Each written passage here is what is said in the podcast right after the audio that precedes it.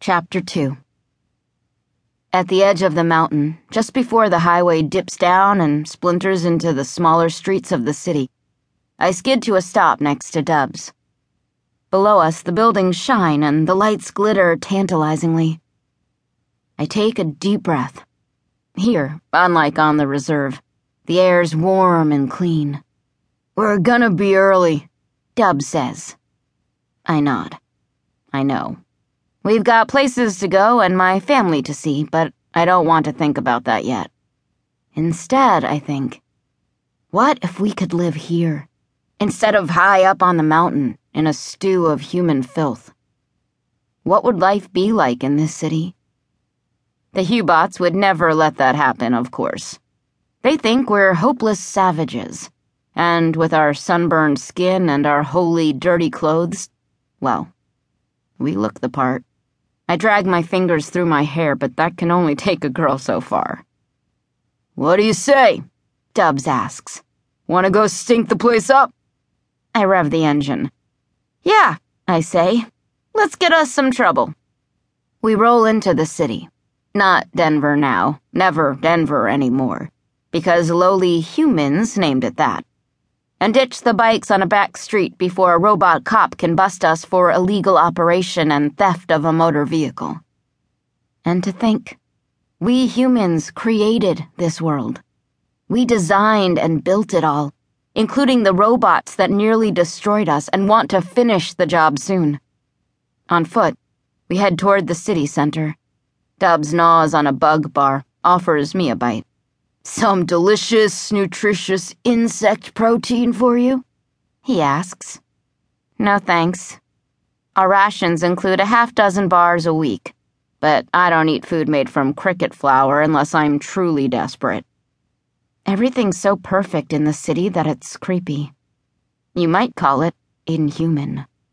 As Dubs and I approach downtown, we start to hear it the white noise the hum of a city whose residents run on electric current, the bot buzz. It makes the hairs on the back of my neck stand at attention. Today, the low drone seems more ominous than usual. Like, maybe, if I listen hard enough, I'll be able to make out whispered words, something like, Die, humans, die. I shake my head. I've got to stop thinking these morbid, depressing as hell thoughts. Dubs breaks a branch off a tree and begins whacking the heads off rose bushes dotting a church lawn. Through a stained glass window, I can see rows of Hubots, their heads bowed, reciting the prayers of my ancestors. Now, that's something I'll never understand. My people used to pray to the gods they believed made them. Our Father who art in heaven, etc. But we made the bots. First, we built regular bots with limited programmable powers of reason. They could cook, clean, babysit, I guess. Simple functionary stuff. But that wasn't enough for us. We wanted robots that could think for themselves, that were smarter, stronger, faster than we were. So we created the Hubots. And that was our fatal mistake.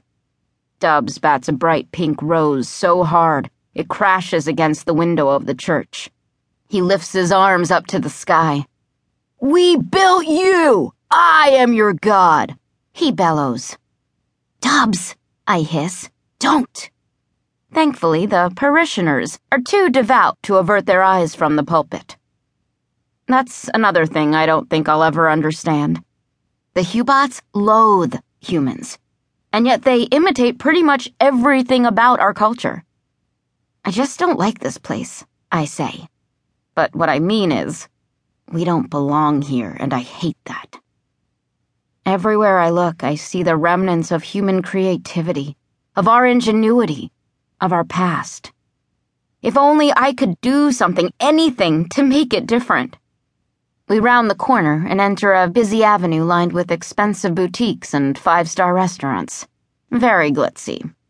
Even if Dubs and I had a plate full of money, we couldn't go into these places. They're bot only.